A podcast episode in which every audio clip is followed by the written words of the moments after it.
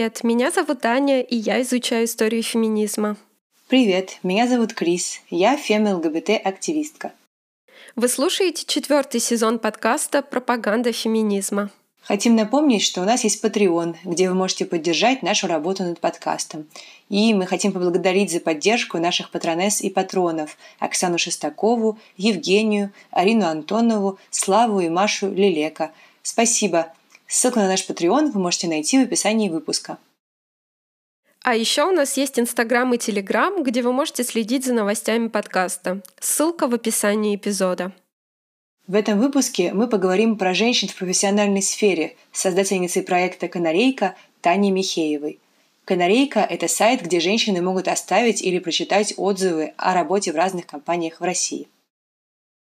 А еще в середине этого выпуска вы услышите наш краткий обзор на менструальное белье OnestWear, которое мы протестировали на себе. OnestWear делают впитывающее белье, которое можно носить во время менструаций, спортивных тренировок, во время беременности и в послеродовой период, во время лечения гинекологических заболеваний и в длительных поездках. А еще в OnestWear вы найдете многоразовые прокладки и менструальные чаши. Ссылки на интернет-магазин и соцсети компании в описании выпуска.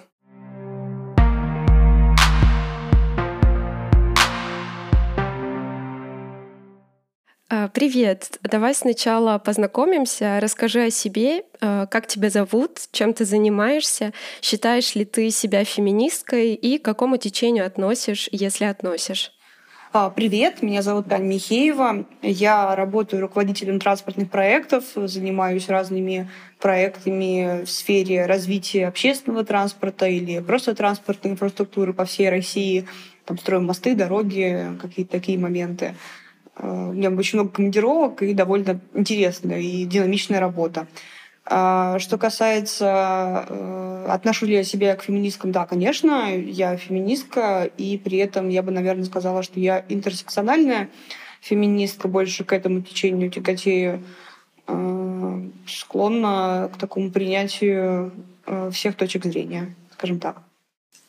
Мы бы хотели поговорить сегодня с тобой о твоем проекте «Канарейка».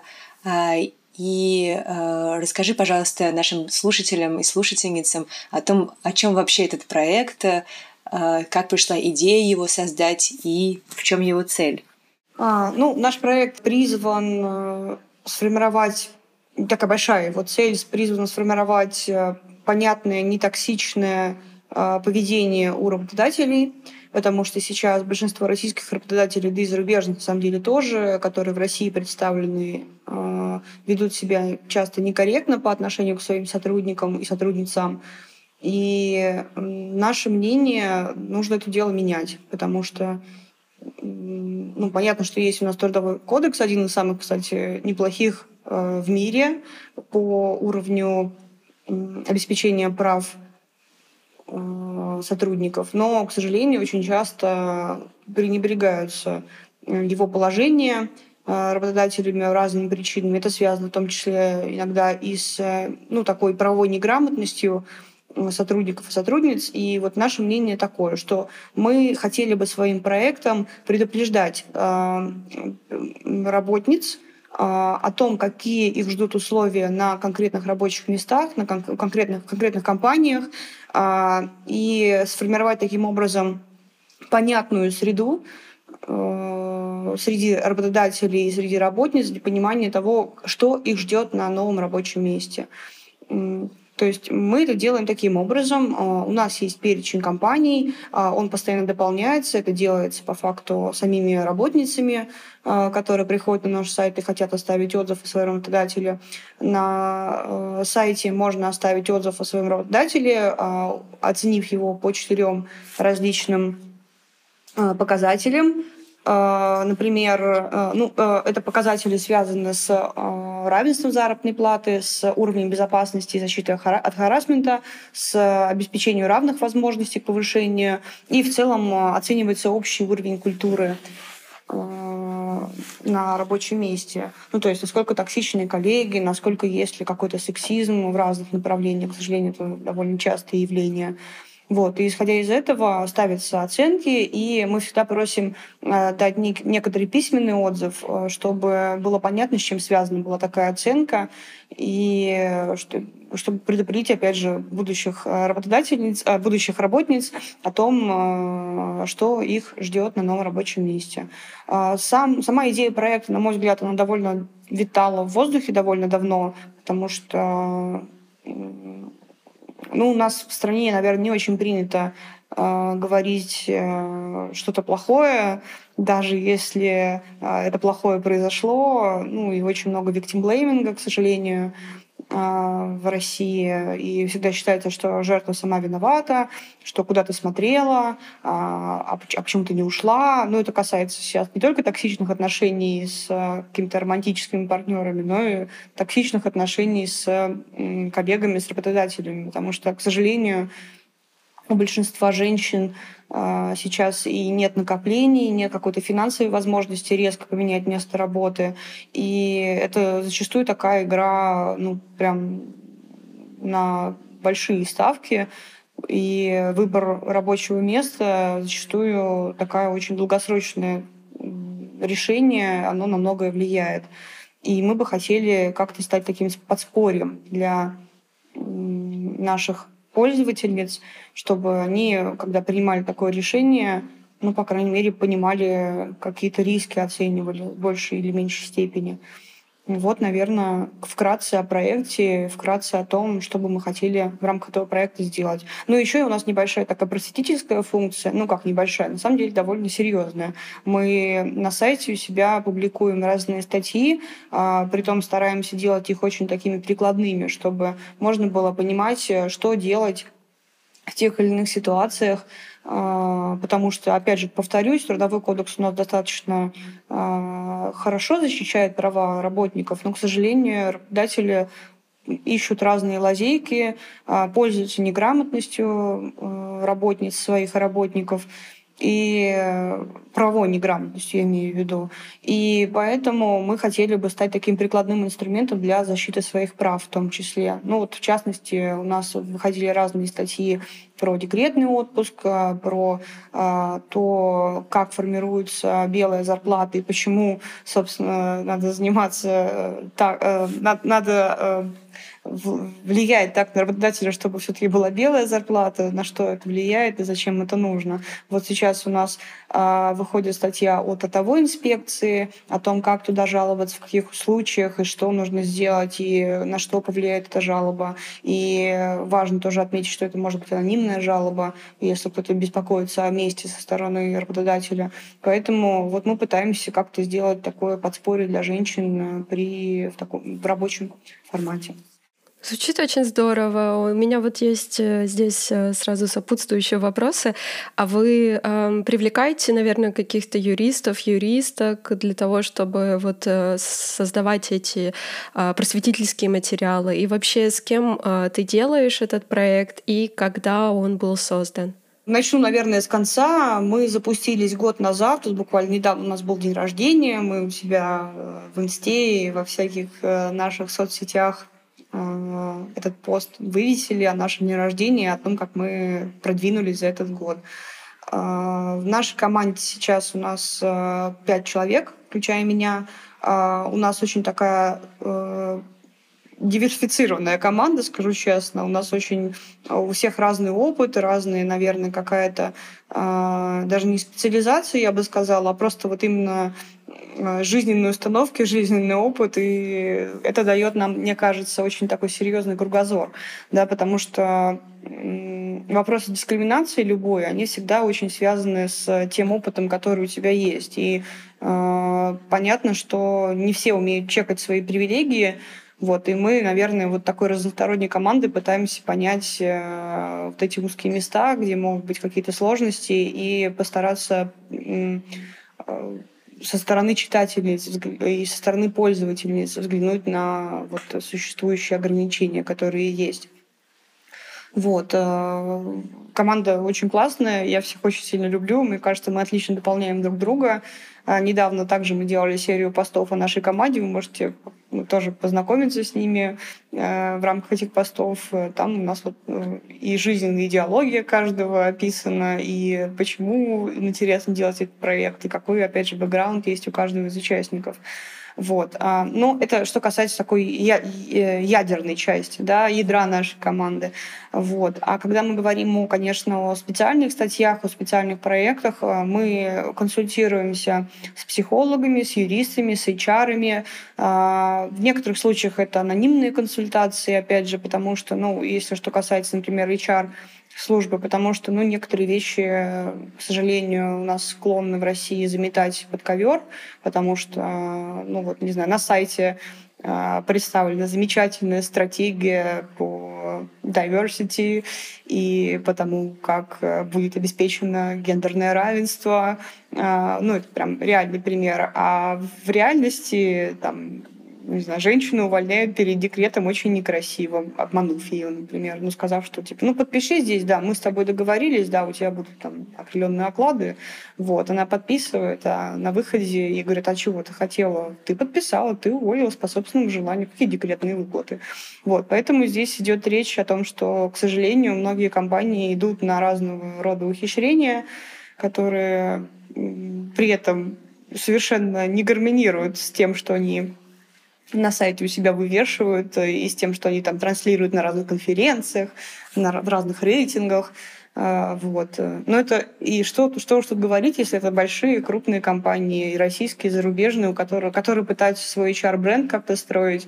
Вот. А уж если говорить про малый, малый бизнес, про компании, в которых, к сожалению, не всегда культура может быть выстроена. Но, опять же, я не говорю, опять же, за всех, потому что я лично знаю несколько собственников малого бизнеса, которые стараются выстроить нормальную, внятную культуру.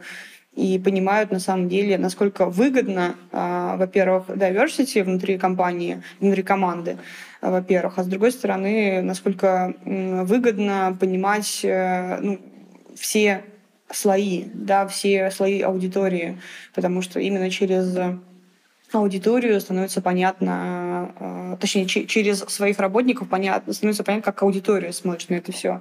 Вот, поэтому, но тем не менее, в некоторых случаях это связано с просто, ну, с необразованностью, скажем так, да, то, что есть люди, которые меняются и которым именно донесение нужной информации, донесение информации, связанной с равенством, с тому, что дискриминационное поведение на самом деле это прошлый век, оно позволяет им взглянуть на мир по-другому. Есть, конечно, люди, которые не хотят меняться, которые считают, что у них взгляды уже сформированы, и ну, что уж тут говорить.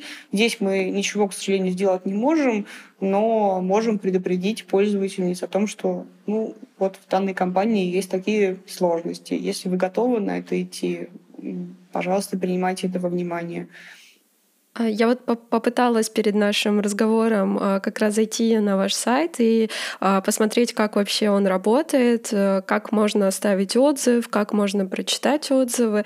И если я правильно поняла, невозможно прочитать отзывы о компании без регистрации на сайте. То есть нужно сначала войти, и затем только можно увидеть отзывы. И еще есть, да, есть опция оставить анонимный отзыв, что тоже очень здорово. То есть получается, что ну, женщины, которые пишут о своем опыте, они как бы защищены вот этой анонимностью, с одной стороны, с другой стороны, просто так их отзывы не прочитать без регистрации. Смотрите, на самом деле у нас есть отзывы, которые можно прочитать без регистрации. У нас порядка пятьдесят на пятьдесят, наверное, отзывов на сайте доступно без регистрации, половина на, на сайте доступна с регистрацией. А регистрацию мы, ну, как бы не просто требуем или там э, по причине, связанной с тем, что э, мы формируем рассылки по информации, которая, на наш взгляд, достаточно полезна всем работающим женщинам или тем, кто планирует выходить на работу, или тем, кто планирует выходить на работу из декрета. Поэтому здесь вопрос анонимности точно не стоит, потому что ну, для регистрации можно использовать любую почту, которая вас никак не идентифицирует. Да, не обязательно использовать какую-то рабочую почту или почту, в которой четко написано, как вас зовут. Вот. И в целом мы видим, что регистрации достаточно у нас проходит довольно бойко. И те, кто хочет действительно что-то прочитать, что-то узнать, они вполне эту информацию могут получить достаточно просто, потому что у нас регистрация там она мгновенная, буквально прям сразу приходят все регистрационные данные. А отзыв отставить, да, у нас можно абсолютно анонимно, у нас мы не требуем никаких данных, мы их не храним и никому не выдаем. У нас такая политика, что мы считаем, что пользовательница априори права. Супер. Я думаю, мы обязательно оставим ссылки на сайт Канарейка и на ваши соцсети. А сейчас, если ты не против, давай поговорим немного о профессиональной сфере, о женщинах в профессиональной сфере в России в общем. Я нашла данные о том, что в России на март две тысячи двадцать первого года в четыре с половиной раза больше женщин-руководительниц, чем в среднем мире. И больше всего их в продажах, меньше всего в сфере ай ти. А в то же время я нашла такую статистику, что в России семь процентов респондентов в ходе опроса в январе две тысячи двадцать первого года полностью не согласны с идеей о том, что женщин-руководителей должно быть больше. И это самый высокий показатель по миру. То есть больше всего предубеждений по отношению к женщинам-руководительницам, при том, что женщин-руководительниц, да, в четыре с половиной раза больше, чем в среднем в мире. Можешь, может быть, как-нибудь прокомментировать вот эти цифры? И, может быть, здесь же мы можем поговорить про стеклянный потолок, да, говоря о женщинах-руководительницах. Насколько проблема стеклянного потолка актуальна для современной России? Да, конечно, это прямым образом связано с зоной наших интересов, да, зоной наших профессиональных интересов в рамках нашего проекта, поэтому мы об этом можем говорить, наверное, больше, чем хотелось бы, чем возможно в рамках нашего формата подкаста. Вот, ну, я постараюсь кратенько все прокомментировать. В общем, что касается цифры про большой, большое количество женщин-руководительниц. Ну, у нас руководительницами принято считать, на самом деле, на всех уровнях. Женщину, ну, то есть, если у нее в подчинении там один человек, она уже руководительница. И это, на самом деле, вот есть такая особенность для российских, для российской действительности, что на среднем уровне таких вот средних э, менеджериц, и особенно это касается разных отраслей, которые не связаны с большим количеством власти, а связаны с большим количеством, скажем так, каких-то социальных функций. Ну, например, в школе, да, завуч в школе. Вот это, она же по факту руководительница, завуч, да, и она при этом, у нее, да, достаточно высокий уровень полномочий, но в рамках школы понятно, что, ну, говорить о какой-то прям серьезном распределении власти в этом случае, наверное, не стоит. Это просто достаточно такая администраторская должность.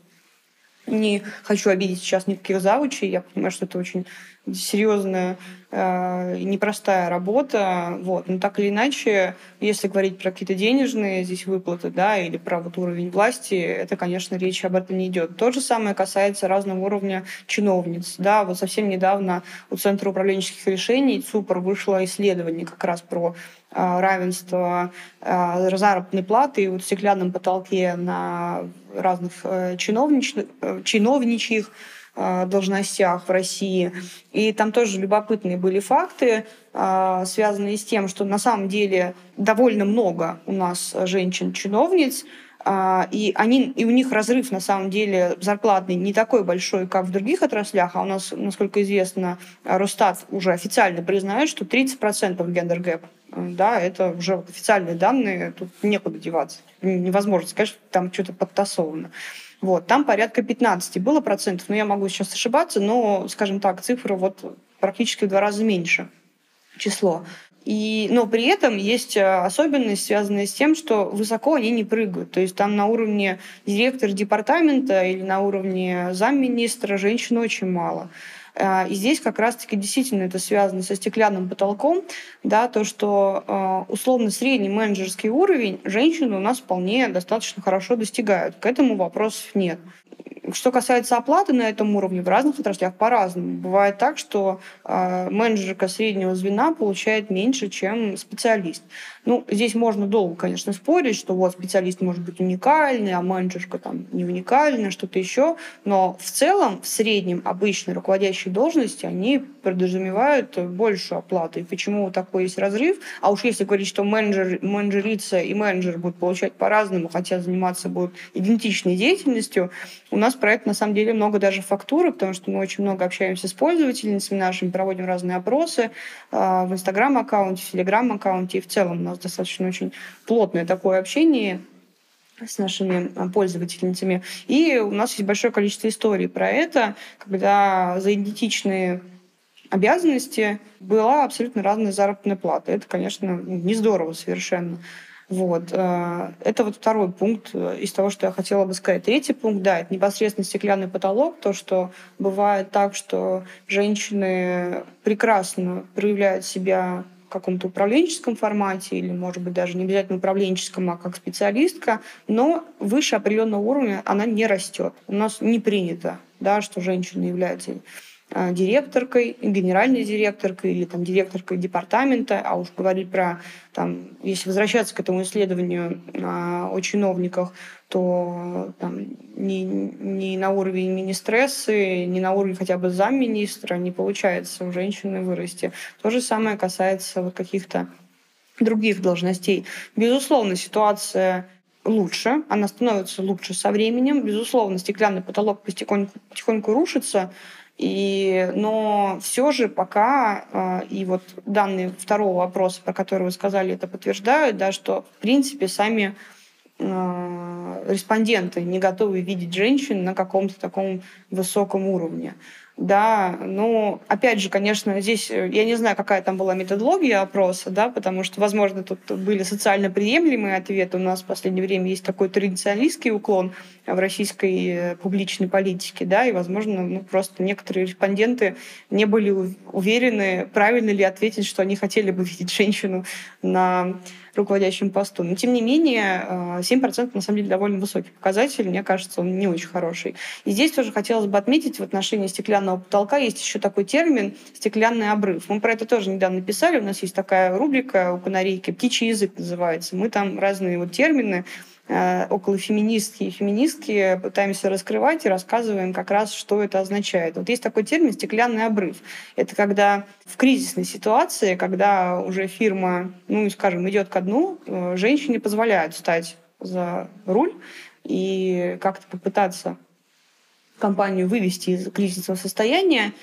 Вот. Ну, и понятно, что в таких случаях, если происходит неудача, то она происходит не потому, что у женщины недостаточно какие-то управленческие навыки, а это связано с тем, что до этого уже было достаточно э, плотно э, и плохо э, проведена управленческая разная деятельность. Вот. Но в некоторых случаях получается вырулить в какое-то понятное русло правильное. Вот. Но тем не менее, это вот есть такая, скажем так, особенность, когда в кризисной ситуации женщину назначают на какие-то главенствующие должности, чтобы попытаться что-то в этой ситуации исправить. Ну, а опять же, как известно там, из исследований, soft skills разные, там, эмоциональный интеллект и прочие отношенческие моменты во многом, на самом деле, у женщин развиты лучше. Я бы сейчас не хотела там, говорить про какие-то там предопределенные гены и прочее. Это ужасный спор, я в нем его сейчас не хочу говорить, но есть конкретное реальное исследование, проведенное там, с определенной выборкой и с определенным количеством респондентов. Вот. И это, на самом деле, очень серьезное достижения, потому что именно вот эти навыки позволяют как-то выруливать в бизнес-ситуациях. И хотелось бы также отметить, что ну, как бы важно понимать, что бизнес — это же не только вопросы, там, кто кого прогнул, кто кому там что-то умел, не знаю, донести, как это принято у нас, опять же, там, в нашей традиционалистской манере российской говорить вот в таких, не знаю, маскулинных, наверное, чертах, ну, я имею в виду маскулинных с точки зрения вот, токсичности, да, токсичной маскулинности. Вот. Это во многом про отношения. А отношения, ну, здесь, наверное, здесь есть довольно серьезное преимущество, в том числе у женщин. Да, спасибо большое за такой развернутый ответ. Я бы хотела спросить, у меня в процессе возник вопрос, который стоило, возможно, бы пораньше задать. А почему, как вы пришли к такому названию «Канарейка»? Ой, слушайте, ну у нас есть тоже на сайте об этом небольшой комментарий. Канарейки вообще раньше использовались в шахтах, да, для определения уровня газов, которые там попадают. И, собственно, очень часто шахтеры спускались в шахты с канарейками, чтобы по их поведению понимать, есть ли что-то опасное. Вот. Мы такую аналогию, собственно, использовали и считаем, что вот таким образом канарейка, как сайт, тоже может различным женщинам подсказать, есть ли что-то опасное или, ну, как, неблагоприятное на их будущем месте работы. Угу. Да, спасибо. Я бы хотела еще задать вопрос, который связан с такой тоже распространенной проблемой на рабочем месте. Это проблема харассмента. И если даже если поискать статистику, то информации об этом очень мало. И там есть какой-то опрос в ЦИОМ, согласно которому только девять процентов женщин подвергались домогательствам. Ну, что вряд ли, что, наверное, скорее всего, далеко от правды. И вообще, если даже загуглить просто какую-то информацию об этом, то сразу высвечивается, как, на мой взгляд, мне даже показалось, высветилось больше информации о домогательствах по отношению к мужчинам, чем к женщинам. А как вот дело обстоит на самом деле? Можешь ли ты нам рассказать, как это... Как это представлено в ваших в отзывах ваших участниц этого проекта, вот, собственно, работниц, которые пишут свои отзывы? Часто ли они вообще говорят об этой проблеме? Ну, скажем так, да, действительно, статистика в этом плане, на мой взгляд, я соглашусь, недостаточно представлена. Опять же, возможно, это связано с некоторыми социальными причинами, да, во-первых, ну, потому что, опять же, есть victim-blaming, опять же, скажут, ну, вот, что ты сама виновата, что ты все неправильно поняла, или наоборот, что, ну, вот ты шла на эту должность, там, понятно было, что, не знаю, здесь только платят, потому что ожидают не только то, что ты отчеты будешь делать. Ну, я сейчас ни в коем случае не разделяю эту позицию, я просто говорю, так, пытаюсь вот таким языком говорить обывательски, да, как это обычно представляется. Вот. Ну, я не знаю, с чем это связано, такая культура насилия у нас очень серьезно, к сожалению, действует в российской действительности, и здесь довольно сложно что-то этому противопоставить, да. Ну и плюс есть у разных людей такая позиция, что, ну, насилие происходит только в отношении тех людей, которые там как-то к этому подтолкнули насильника, что... Хотя на самом деле в насилии виноват только насильник, и это аксиома, это не стоит никак просто по-другому. Тут нет возможности это как-то по-другому оценить, вот. Но, к сожалению, пока еще требуется нам объяснять, что это так оно и есть. Вот. Поэтому здесь еще нет у меня какого-то прям прямого ответа, какие корректные уровни статистики должны быть, какое количество харассмента действительно бывает. А, плюс есть еще некоторые у меня, ну, это, наверное, будут досужие размышления, я не, не, не готова говорить, что это какой-то факт или чем-то он подтвержден.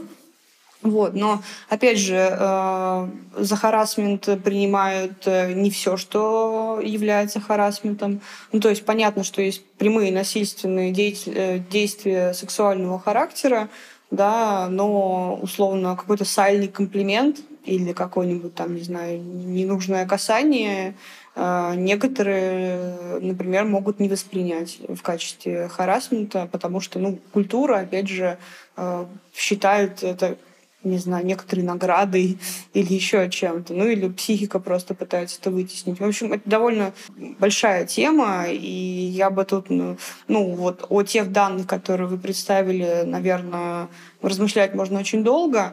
Вот, поэтому я, наверное, перейду к тем данным, с которыми могу оперировать я. Это те данные, которые нам присылают наши пользовательницы. Ну, скажу честно, да, у нас весной этого года был опубликован отзыв от одной компании. Я, к сожалению, не могу ее назвать. Это вот случай, про который, наверное, хотелось бы рассказать. Пользовательница, работница одной из компаний, студии, рассказала, что к ней было определенное, ну, в студии было принято определенное поведение, которое связано, в принципе, с сексуальными какими-то домогательствами и с использованием тех или иных видов одежды на работе. Скажу очень-очень мягко, потому что мы консультировались после этого случая с юристами, и здесь у нас есть определенные сложности с подачей информации. После того, как этот отзыв был опубликован, с нами связалась эта компания, написала развернутое письмо, ну, суть которого была «удали». Вот. В качестве аргументов они представили что, информацию, что ну вот, у них, у них нет дискриминации, нет харассмента, потому что у них в компании работает эйч ар женщина и бухгалтер женщина. Ну, из этого, разумеется, выводы там прямые, что харассмента нет. Ну, как бы тут не надо быть э, логически подкованным человеком, чтобы абсолютно прямым образом связать эти два факта. Вот. Это ирония, если что. А, но в, в любом случае...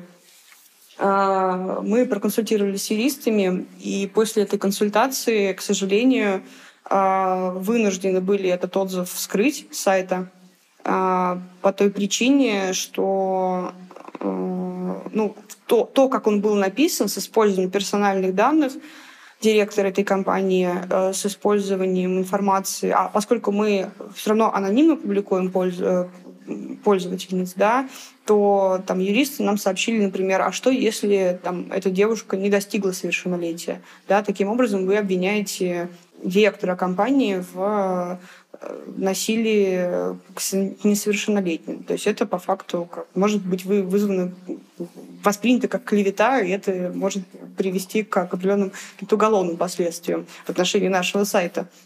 Вот. Поэтому мы здесь призываем пользовательниц персональные данные э, коллег не использовать, э, использовать описательные форматы и оценочные суждения, что э, ну, то есть связаны с тем, что вот, именно с их опытом. Вот. Поэтому, к сожалению, здесь, ну и как вот, я не знаю, слышали вы, не слышали, буквально вчера был тоже выигран суд э, у одного из... Э, представителей партии «Яблоко», который вел себя неподобающим способом и харасил разного рода коллежанок своих. Вот. И издание, которое написало про это, вот вчера ему, я так понимаю, пришел штраф, потому что это клевета. Но назвать клеветой комментарии, я так понимаю, ни одного десятка людей, ну, на мой взгляд, это дорогого стоит. Но, к сожалению, российская действительность, российский суд сейчас немножко вот повернут, наверное, в эту сторону. А может ли это быть связано с тем, что в законодательстве нет, да, понятия харассмент, и как бы оно не прописано должным образом, да? Поэтому сложно здесь доказать как бы то, чего как будто не существует на законодательном уровне. Конечно, да, конечно, здесь не хватает и какой-то аудитоспособности у этого термина, да, потому что все в целом ну, понимают, что это такое, и есть большое количество отвратительного юмора на эту тему, к сожалению, разнообразного, который пытается, я не знаю, видимо, обесценить эту проблему или назвать ее не очень важной. Но, конечно, первым шагом должно быть именно формирование понятийного аппарата. Я уж извиняюсь, что это говорю, у меня просто такая работа очень связанная с разного рода юридическими комментариями и прочее. Вот, поэтому здесь это первый важный шаг. Но, опять же, как я могу судить, исходя из тех, той информации, которую располагаю по, в рамках интервьюирования там, наших, например, пользовательниц или э, коллег из других э, эн ка о, э, что даже в тех компаниях, где есть определенные документы, связанные с харассментом, где описаны случаи, как надо быть, как надо не быть, э, вот, к сожалению, это часто остается ну, просто документом, на который все смотрят с благоговением, но ничего после этого не происходит. И иногда в некоторых случаях это не является помехой или такого недостойного поведения там, со стороны разных там, коллег друг от друга.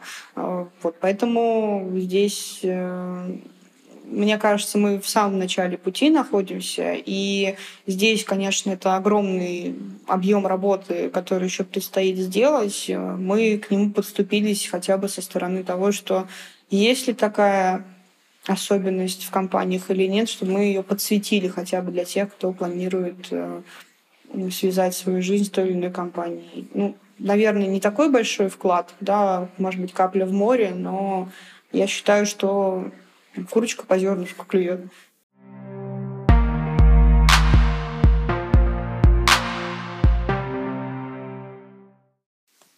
А, а сейчас мы расскажем вам про менструальное белье марки OnestWear, которое Аня протестировала для этого эпизода. Да, я заказала менструальные трусы, которые называются «Сон» марки OnestWear. И эти трусы обладают самым высоким уровнем впитываемости среди всех моделей компании. У меня до этого уже были одни менструальные трусы, которые ты, Крис, подарила мне на день рождения, и я любила ими пользоваться, особенно ночью. Поэтому я очень обрадовалась, когда компания OnestWear предложила нам протестировать их менструальное белье. А почему тебе понравилось пользоваться менструальным бельем? На данный момент я использую менструальную чашу, и менструальное белье пока еще не протестировала. Да, менструальная чаша — это тоже супер. Я тоже пользовалась какое-то время менструальной чашей. Кстати, в интернет-магазине OnestWear можно купить не только менструальное белье, но и чашу, и многоразовые прокладки. Мне нравится пользоваться менструальным бельем, во-первых, потому что это многоразовое средство, то есть я не наношу такой вред экологии, какой я наношу, когда использую одноразовые прокладки или одноразовые тампоны. А еще это Это очень комфортно, и это позволяет экономить деньги, мне кажется, потому что когда мы каждый месяц покупаем прокладки, тампоны, все-таки это может быть довольно дорого. А если купить менструальное белье или там многоразовые прокладки или чашу, то ими можно пользоваться несколько лет. А, а можешь, пожалуйста, теперь поделиться своими впечатлениями от менструальных трусов OnestWear? Что тебе особенно понравилось и, что главное тоже, что важно, может быть, что-то не понравилось? Да, во-первых, эти трусы, правда, очень хорошо впитывают. Я спала в них всю ночь во время месячных, и у меня не было никаких протеканий или неприятных ощущений, как это бывает, например, с обычными одноразовыми прокладками. Опять же, я думаю, что многое зависит от того, насколько обильны у вас менструации. Модель, которую я использовала, впитывает до пятнадцати миллилитров жидкости, так что вы можете примерно прикинуть, в каких случаях можно положиться только на это менструальное белье, а в каких эти трусы можно использовать, да, в качестве подстраховки. Кстати, я это тоже иногда делала, да, например, в дни, когда много выделений и э, мне нужно там много делать разных дел, э, я использовала тампон и менструальные трусы, и это давало мне ощущение, да, надежной защиты, и я не переживала и вообще чувствовала себя спокойно. Еще что мне понравилось, это то, что эти трусы состоят на девяносто процентов из хлопка. То есть они очень приятные к телу, такие же, как мое обычное белье. Я предпочитаю именно хлопковое белье, и по ощущениям эти трусы были очень похожи на то, что я люблю носить обычно. Из-за того, что они на девяносто процентов состоят из хлопка, на мой взгляд, они довольно быстро высыхают, что тоже очень здорово и что я оценила. В соцсетях OnestWear вы можете прочитать о правилах стирки менструального белья. На самом деле здесь нет ничего особенно сложного. А сразу после использования трусы нужно сполоснуть в холодной воде с мылом. Это позволит отстирать кровь, пока она не свернулась, и исключить риск размножения бактерий. А затем трусы можно постирать в стиральной машине обычным образом при тридцати градусах с добавлением порошка. Это можно сделать либо сразу, либо когда вы накопите достаточное количество белья для стирки. И в этом втором случае вы можете просто после ополаскивания просушить трусы, да, и оставить их в бельевой корзине, постирать, когда у вас будет достаточно белья.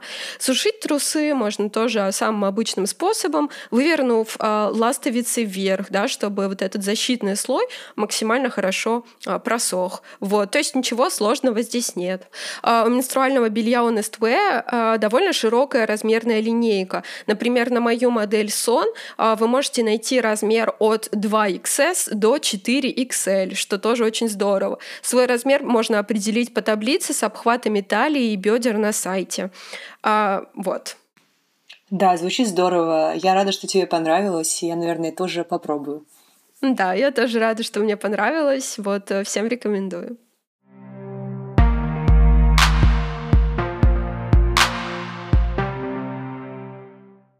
Наверное, сейчас мы можем перейти к следующему вопросу. Мы бы хотели поговорить про э, такую актуальную для России по-прежнему, к сожалению, тему, как список запрещенных для женщин профессий. И сначала, может быть, немного рассказать об этом списке, что это вообще такое, когда он появился и почему. Э, нужно сказать, что в начале этого года этот список был сокращен. Из него было исключено сто видов работ. До этого в списке было четыреста пятьдесят шесть профессий. Вот сейчас, соответственно, их стало меньше. Теперь женщины могут быть машинистками метро, водительницами самосвалов, КАМАЗов, фур, трактористками. Они могут стать частью команды судна, работать на предприятиях тяжелой промышленности, в сложных производствах. Почему? Потому что за несколько десятков лет было внедрено большое количество современных технологий и снизился риск негативного влияния этой работы на здоровье. Да, и здесь мы видим главную причину вообще формирования этого списка. Это защита репродуктивного здоровья женщин. Изначально этот список из четырёхсот пятидесяти шести профессий был введен в России в двухтысячном году, и он почти без изменений повторял список тысяча девятьсот семьдесят четвёртого года, вот так вот, еще времен позднего СССР. Абсурдность существования этого списка в двадцать первом веке подчеркивалась, например, тем, что в этом списке была позиция машинист паровоза, хотя паровозы не эксплуатировались в СССР с конца семидесятых. Поэтому, да, этот список, он должен был быть реформирован, если не отменен. Я считаю, что он должен быть отменен. И это недавняя история Светланы Медведевой, которая в две тысячи двенадцатом году пыталась устроиться мотористом рулевым на маломерное судно, но получила отказ, так как эта профессия входила в список запрещенных. Она тоже, мне кажется, повлияла на какие-то подвижки в этой ситуации. Светлана тогда решила бороться с этим. Она дошла до Комитета ООН по ликвидации дискриминации в отношении женщин. Российская Федерация тогда получила рекомендации от Комитета ООН. Я сейчас процитирую статью, которая называется «Откуда взялся список профессий, запрещенных для женщин, и что с ним будет теперь?». Написала эту статью Наташа Федоренко, она опубликована на «Теориях и практиках». Российская Федерация в ответ на запрос ООН не смогла предоставить никаких научных данных о вредном влиянии этой работы на здоровье женщин. В своем постановлении комитет выразил мнение, что само существование списка запрещенных для женщин профессий отражает стойкие стереотипы, касающиеся роли и обязанностей женщин и мужчин в семье и обществе, которые консервируют традиционные представления о женщине как жене и матери и подрывают ее социальный статус и перспективы образовательного и карьерного роста. И этот комитет рекомендовал России пересмотреть законы, регулирующие доступ к женщин к различным профессиям. Нужно сказать, что здесь абсурдность ситуации Светланы Медведевой заключалась еще и в том, что она получила соответствующее образование, то есть образование такое женщина получить может, но устроиться на работу она не может. В примечании к этому перечню запрещенных профессий указано, что работодатели могут использовать труд женщин на запрещенных работах при условии, что они сделают эти условия безопасными. Но Светлане Медведевой в этом отказали. Еще важно сказать, что у Светланы на тот момент было два ребенка, и при желании она уже могла сделать э, стерилизацию, имела на это право, но закон не учитывает никаких конкретных, э, конкретных особенностей ситуации, да, и ей по тем же самым причинам, что это вредит репродуктивному здоровью женщин, да, было отказано в устройстве на эту работу. И последнее, что я добавлю здесь, наличие этого списка не отменяет того, что женщины все-таки иногда работают на таких работах, но они работают неофициально, в черную, то есть они поставлены в наименее социально защищенную позицию, получается, самим существованием этого списка. Вот. И э, теперь вопрос. Очень часто все-таки, когда говорят про этот список, и вообще, когда разговариваешь с людьми, которые не особенно поддерживают феминизм, можно услышать, да, довод о том, что зачем вообще женщинам нужны, нужно работать на таких профессиях, где там женщины сталкиваются с каким-то опасным, вредным производством или там, с поднятием тяжести и так далее. Зачем им работать сварщиком, там, спускаться в шахту? Там, вы можете работать на более, скажем так, условно приятной работе. Зачем вообще за это бороться? Еще там обязательно приведут пример. Вот в СССР женщины таскали шпалы, там, вот, нам это не нужно. Хотя в СССР тоже существовал этот список, но это отдельная история. Вот, что бы ты ответил на этот вопрос? Вопрос, конечно, тоже довольно масштабный. Здесь однозначного ответа... Точнее, однозначный ответ у меня есть, да. Я тоже крайне против такого списка. Мне вообще не очень нравится, когда кто-то другой решает, что мне делать со своей жизнью, да. Ну, поскольку я женщина, то почему бы мне самой не решать, как мне быть, и как мне жить, и какую профессию получать, и как дальше на этой профессии работать. Если вдруг действительно случится так, что мне действительно будет неприятно работать в шахте или таскать шпалы, или, я не знаю, что-то случится другое, то, ну, если уж исходить из гипотезы, что у нас благополучная страна, в которой нет никаких э, барьеров, то ничего не мешает мне потом принять такое же решение и уйти с этой работы э, на другую, более приятную, как э, говорят сторонники аргументации, что мы вас защищаем, поэтому не рыпайтесь тут, пожалуйста. Поэтому здесь э, понятно, что как только там, государство начинает говорить о репродуктивном здоровье, о демографии, о каком-то долге к родине и все такое, тут надо держаться поскорее там, за... сиденье, чтобы не упасть. Потому что, ну, очень все, конечно, интересно, что попытки регулировать демографическую политику двигаются не со стороны сделать материнство более удобным, да, или как-то его стимулировать не копеечными выплатами, а какими-то понятными, хорошими мерами, которые связаны просто с тем, чтобы материнство сделать удобнее, а связаны именно с тем, чтобы ограничить, запретить, не пущать, сказать, что нельзя. Ну, на мой взгляд, это не очень корректная история, и ну, государству бы стоило, наверное, в данном случае посмотреть на другую сторону вопроса, а именно связанную с поддержкой непосредственно матерей. Вот. Я не child-free, я вполне считаю правильным, ну, точнее, не то, чтобы считаю правильным, мне кажется, что каждая женщина вправе распоряжаться своим телом, если ей хочется пойти выбрать путь материнства, потом работы, либо не выбирать путь работы, какой-то карьеры. Это ее абсолютно право, но мне не, мне не кажется, что... Ну, главное здесь, что э, эта женщина должна выбирать, а не кто-то другой за нее. Э, и, на мой взгляд, вот такое вот регулирование путем списка запрещенных профессий, ну, это не очень адекватная история. Плюс, насколько мне известно, список запрещенных профессий, он там включает определенные профессии, но не включает другие, которые, скажем так, не менее вредны. И в логике в нем, ну, скажем, не очень много. Поэтому, э, ну, я не говорю, что давайте включим еще и те и расширим этот список. Я говорю просто, что ну, вот эта вот показная забота, она немножко действительно показная. Она, наверное, больше связана с чем-то не связанным с заботой, а с чем-то другим.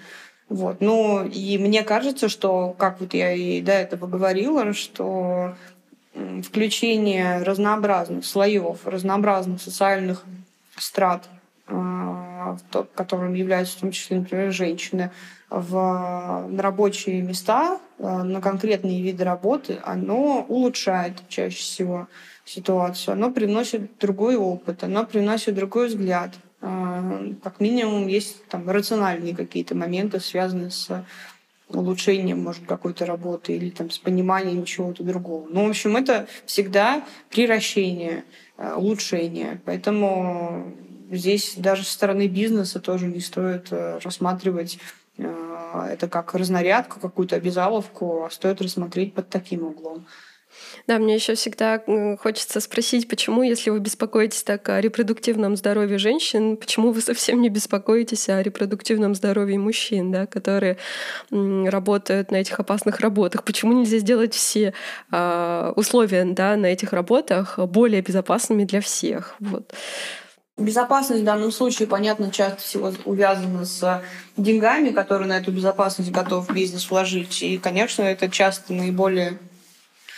Ну, одна из неприятных статей затрат, ну, к сожалению, у нас бизнес склонен издержки сокращать, но не за счет каких-то оптимизаций, улучшений, а именно за счет удешевления обязательных нормативов, каких-то требований. Вот. И, к сожалению, это часто приводит к трагедиям. Это ничего там, конечно, хорошего нет. Но вот так все устроено. Ну и тут, опять же, если говорить про социальные неравенства и про ситуацию с заработной платой во всей стране, с доходами населения, которыми они располагают, ну, конечно, ситуация ухудшается от года к году. За последние там, десять лет она, по-моему, чуть ли не вдвое урезалась. И это, скажем так, не самая лучшая статистика, которая сложилась. И стоит понимать, что этот запрещенный список, он в том числе включает в себя высокооплачиваемую работу. Ну, если мы, если мы говорим про города такие очень индустриальные, да, или моногорода, где есть, условно, одна какое-то добывающее предприятие, на котором можно зарабатывать деньги, только если там, заниматься вот такой опасной работой. Это же тоже связано как раз с обеспечением определенного социального уровня. Да, спасибо. И, к слову, кстати, о том, что женщина, каждая женщина должна выбирать, иметь ли ей детей или нет, или сначала делать карьеру, и потом заводить детей, или наоборот.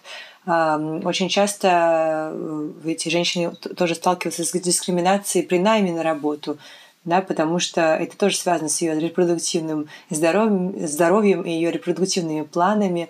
И очень много случаев, когда женщин при приеме на работу спрашивают о том, планирует ли она детей, есть ли у нее дети.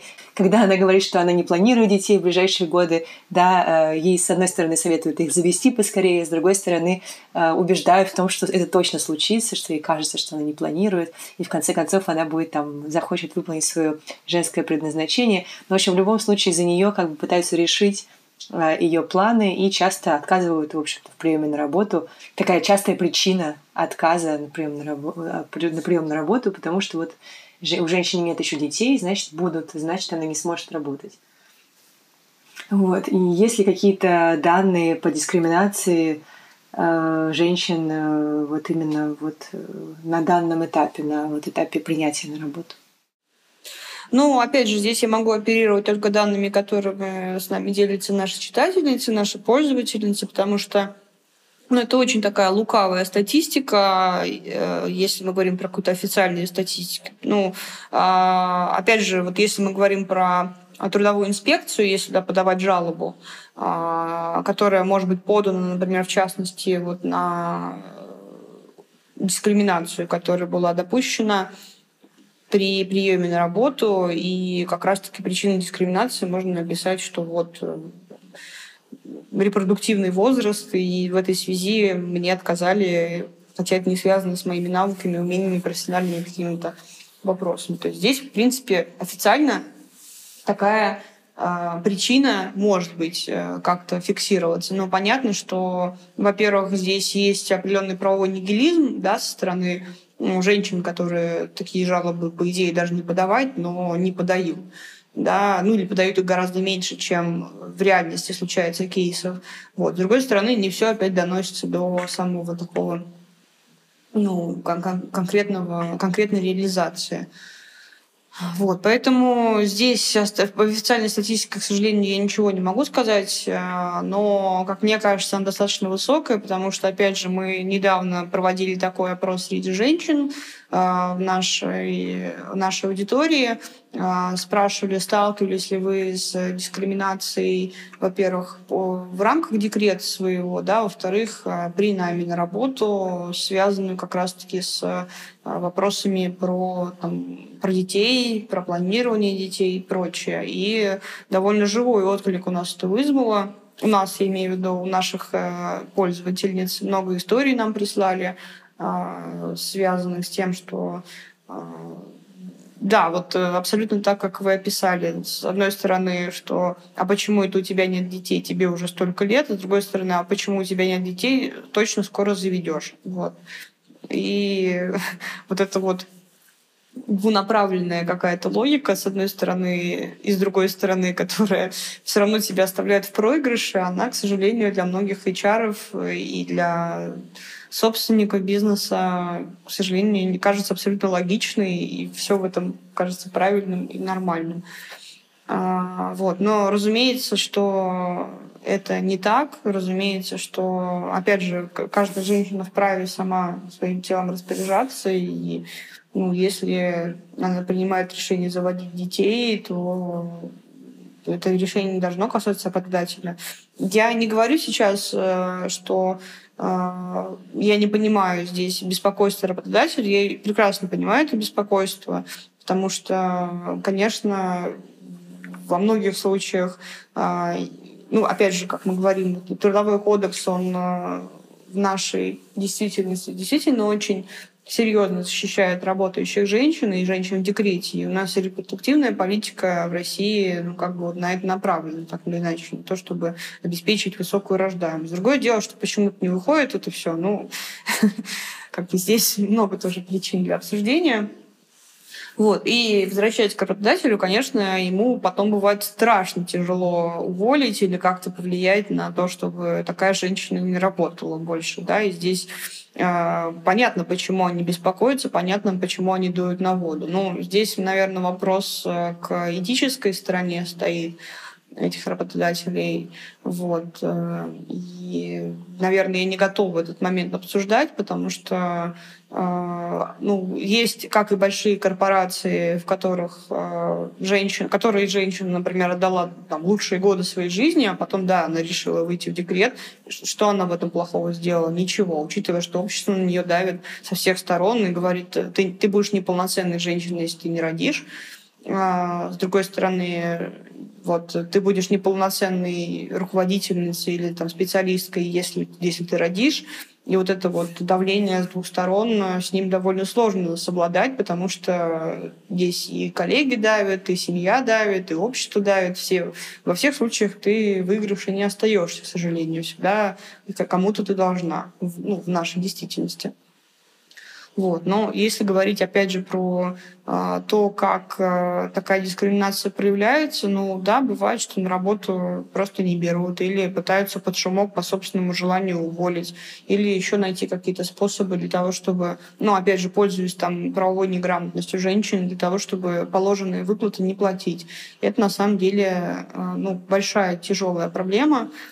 Э, и здесь... Э, прекрасно, тоже требовать от женщин многого тяжело, потому что, ну, я, к сожалению, не имею опыта беременности и рождения ребенка, но по опыту своих знакомых могу сказать, знаком, сказать что э, в, этом, в этой ситуации меньше всего думаешь о том, как бы вот сейчас уладить с работодателем отношения или там э, направить жалобу в трудовую инспекцию или там иск в суд или еще что-то, потому что произошла не, не какая-то неправомерная ситуация. Ну, то есть это вещь, которую тяжело выполнить даже в обычном состоянии.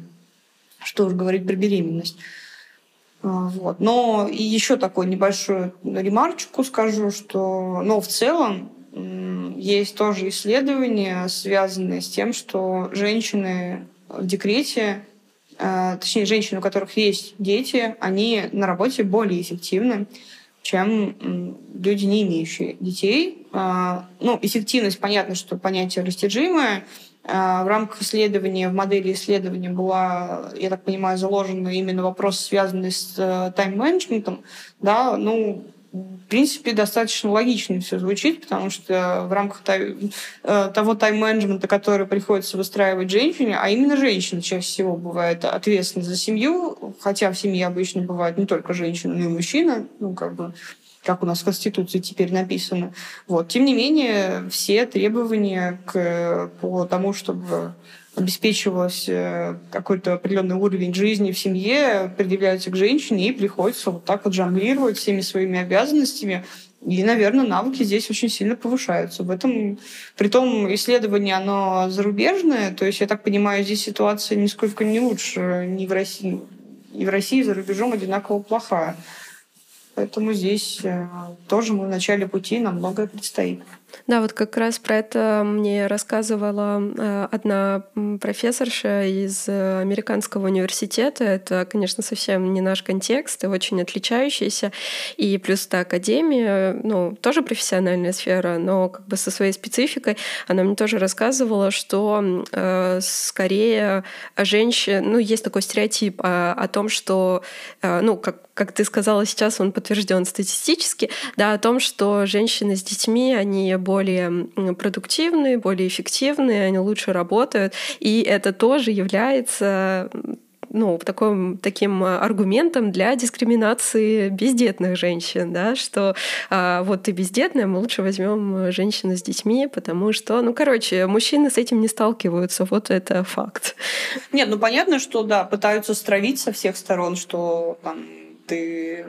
Ты, ты здесь плоха, ты здесь плоха, и ходи под дудку одну, желательно строим под марш. Вот. И я здесь не разделяю убеждение, что если мы какую-то выделяем, не знаю, когорту женщин, облада... будто бы обладающих определенными навыками, мы тем образ... таким образом дискриминируем другую часть женщин. Я бы просто сказала, что ну вот так есть, такой факт выявлен. Это не значит, что ну как бы... Ну, не знаю, если переводить мой пример, я бездетная, но у меня довольно серьезная руководящая должность, и мне тоже приходится очень много заниматься разным тайм-менеджментом в своей жизни. Может быть, конечно, мне есть еще куда совершенствоваться, но не могу сказать, что это все достаточно легко и просто, и что этот навык так, так легко развивается. Нет, он не развивается легко, его надо развивать планомерно. Я думаю, что все в состоянии его развить. Просто, мне кажется, после беременности этот навык приходится развивать. То есть у тебя особо выбора нет. Вот. Поэтому здесь все, все пути для всех открыты. Просто кому-то они достигаются внезапно. Угу. Да, спасибо тебе большое. Вот мы, когда разговаривали, я подумала, вы, может быть, думали или планируете вот ваши критерии, которые есть на сайте, добавить туда, может быть, эл гэ бэ тэ-френдли атмосферу или, например, насколько компания не поддерживает какие-то российские установки или насколько компания френдли по отношению к людям с инвалидностью. Может быть, вы думали об этом тоже? Конечно, на самом деле здесь можно расширять перечень бесконечно, потому что ну, причин для дискриминации на самом деле очень много, и люди склонны скорее к дискриминации, чем не к дискриминации. Ну, я не знаю, с чем это связано социологически, но такая вот есть особенность у многих людей.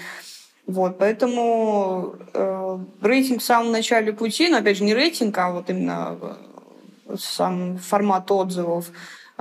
И про мы пока, ну, по нашему внутреннему убеждению заложили э, вот такие показатели в уровень культуры, да, потому что, ну, и мы можем тоже, и у нас есть отзывы, где как раз описано э, и уровень дискриминации к эл гэ бэ тэ, и уровень дискриминации к инвалидно, э, ну, вот, к инвалидности э, в некоторых компаниях был описан. И в некоторых, на самом деле, было описано, что такой дискриминации нет, и нам довольно радостно это было читать, потому что это, это радует, что есть определенный уровень осознанности у компаний. Тем не менее, рейтинг еще в начале пути. Мы очень надеемся, что отзывов будет все больше и больше. Мы хотели бы, ну, действительно стать таким инструментом, как, может быть, как Headhunter, только в формате отзывов, что перед тем, как женщина, перед тем, как выйти на какую-то работу, принять тот или иной оффер, чтобы она заходила к нам и смотрела, действительно, стоит ли это делать. А если уж она выбирает между двумя компаниями, то уж тем более, что можно было принять верное решение. И при этом важно понимать, что чем больше отзывов есть на конкретную компанию, тем проще выбрать и принять какое-то верное решение, потому что мы так или иначе понимаем, что, ну, любой отзыв, он субъективен. И мы не будем, мы ни в коем случае не говорим, что мы не доверяем своим пользовательницам, но тем не менее в любом случае у каждого есть свои какие-то субъективные параметры. И опять же, это тоже связано с тем, что мы вот эту шкалу намеренно немножко, ну, не сузили, но сделали ее, вот, скажем, такой не, не очень большой, чтобы вот была какое-то общее понимание, что конкретно мы оцениваем сейчас и о чем мы конкретно хотели бы узнать, и что кажется важным для того, чтобы узнать перед тем, как принять то или иное предложение о работе. Здорово. Спасибо большое за этот разговор. Да, спасибо. Было приятно пообщаться. Да, спасибо. Пока.